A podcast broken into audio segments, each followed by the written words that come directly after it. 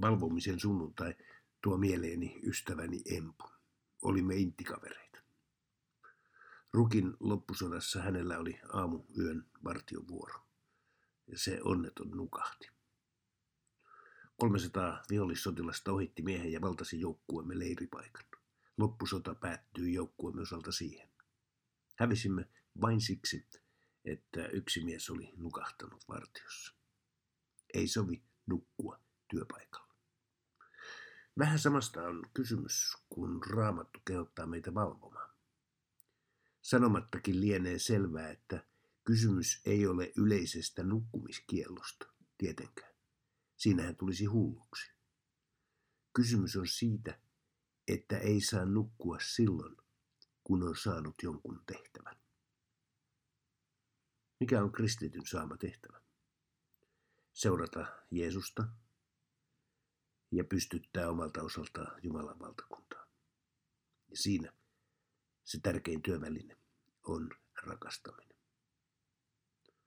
Rakastamisen vastakohtia ovat välinpitämättömyys ja viha. Tässä elämme harvinaista aikaa, sillä vihapuhe ja empatian vaje ovat sosiaalisen median myötä nousseet ennennäkemättömiin mittasuhteisiin.